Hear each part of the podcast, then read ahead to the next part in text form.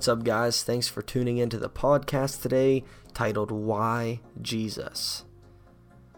So, you're probably wondering why I picked that as the title, and honestly, I just thought it would be a good one to touch base on simply because the last episode I talked about my salvation story, my testimony, and I'm sure some of you wondered why I continued my pursuit of Jesus over everything else that you know the world has to offer whether that's religion or anything else like that. And i wanted to encourage you guys so that you could see another side of jesus for yourself as well. So taking it back growing up like a lot of you i was trying to discover you know my purpose in life and also just trying to find value in things. As we're growing up we're asked questions like who do we want to be when we're older, and we uh, later establish friendships with people because we want to be valued, we want to be liked, and then we later develop relationships because we want to marry someone ideally in the future. We want to have someone to spend our lives with. And, you know, we, we try to find pleasure in anything that we can. I definitely know I did. Some of those things were basketball, video games, relationships, like I said, friendships, money, and honestly, just a lot of stuff like that. And the problem is that these things, though they're not all necessarily bad in and of themselves, but they're never going to bring true fulfillment to your life and completely satisfy who you're called to be, who you are. Becoming the best basketball player in the county, or I don't know, becoming a ranked esports gamer, I don't know, isn't going to bring complete fulfillment to your life. There's always going to be more. That's why you see people depressed even in Hollywood. Once they've accumulated all the fame that they could get, all the wealth they could get, you you still see people battling depression on medication and some even taking their lives. It's because those things don't completely satisfy. And honestly, an example of a man, even biblically, who knows the turmoil of the pursuit of everything but God is a man named King Solomon. So, King Solomon was the son of King David, whom I don't know, some of you might know. He's pretty popular in biblical history. And initially, Solomon's relationship with God starts off great in 1 Kings chapter 3. God actually appears to Solomon in a dream and asks him what he wants. So God came to him literally willing to give him anything that he asked. And Solomon responded by asking for wisdom, or as the NLT says, an understanding heart, so that he could govern the Lord's people. This pleased God so much that not only did he give him that wisdom, but he also gave him the riches and the fame that he didn't even ask for. And it later says that no other king could compare to Solomon. So that seems like an incredible life, doesn't it?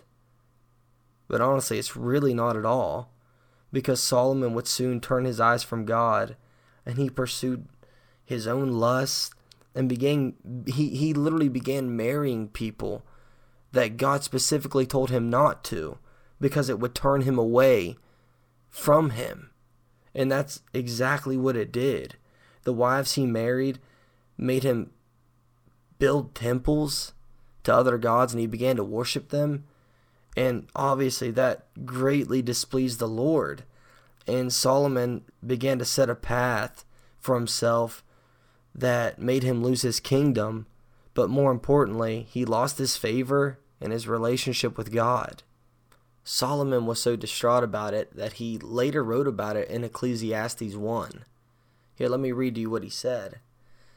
He says, Everything is meaningless completely meaningless.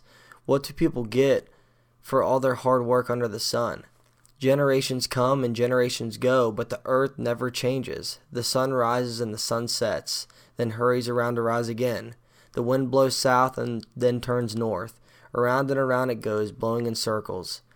Rivers run into the sea, but the sea is never full. Then the water returns again to the rivers and flows out again to the sea. Everything is wearisome beyond description. No matter how much we see, we are never satisfied. No matter how much we hear, we are not content. History merely repeats itself.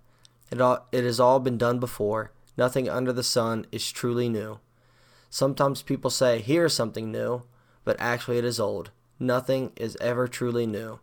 We don't remember what happened in the past, and in the future generations, no one will remember what we are doing now. I, the teacher, was king of Israel, and I lived in Jerusalem. I devoted myself to search for understanding and to explore by wisdom everything being done under heaven. I soon discovered that God has dealt a tragic existence to the human race. I observed everything going on under the sun, and really it is all meaningless, like chasing wind. What is wrong cannot be made right, what is missing cannot be recovered.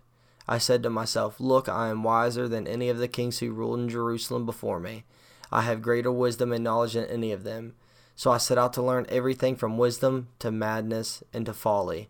But I learned firsthand that pursuing all this is like chasing wind. So again, he said, it's like chasing wind. He compared his pursuit to everything, to chasing wind. And listen, I don't want this to be the story of your life. There's so much more at stake than these sentimental pleasures of the world that will fade away. There's so much more than the endless pursuit of happiness we try to find in relationships or other things that try to quench our burning desires to be valued or simply somebody. We need to understand and realize that Jesus is the only thing that can fulfill us and bring us this true satisfaction. That's what Solomon was saying when he wrote these things. Everything else is like chasing the wind. So now it brings us back to that question why Jesus? Well, for me, it's simple. In John 4:14, Jesus says, "Whoever drinks of the water he gives, that Jesus that he gives, shall never thirst again. In him, all the desires of my heart that I had been searching for, honestly, that we've all searched for, will be quenched everything. And then later he says in John 14 6 that he's the way, he's the truth, and he's the life.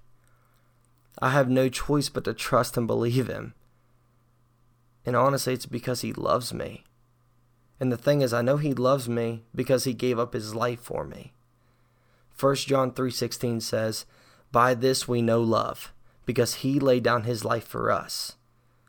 So the thing is, that's that's not just for me, but that's for you too. So when you ask why Jesus, it's because he was willing to speak truth and life for me, and honestly for you, at the expense of his own life, because he loved us so much. So that's why Jesus.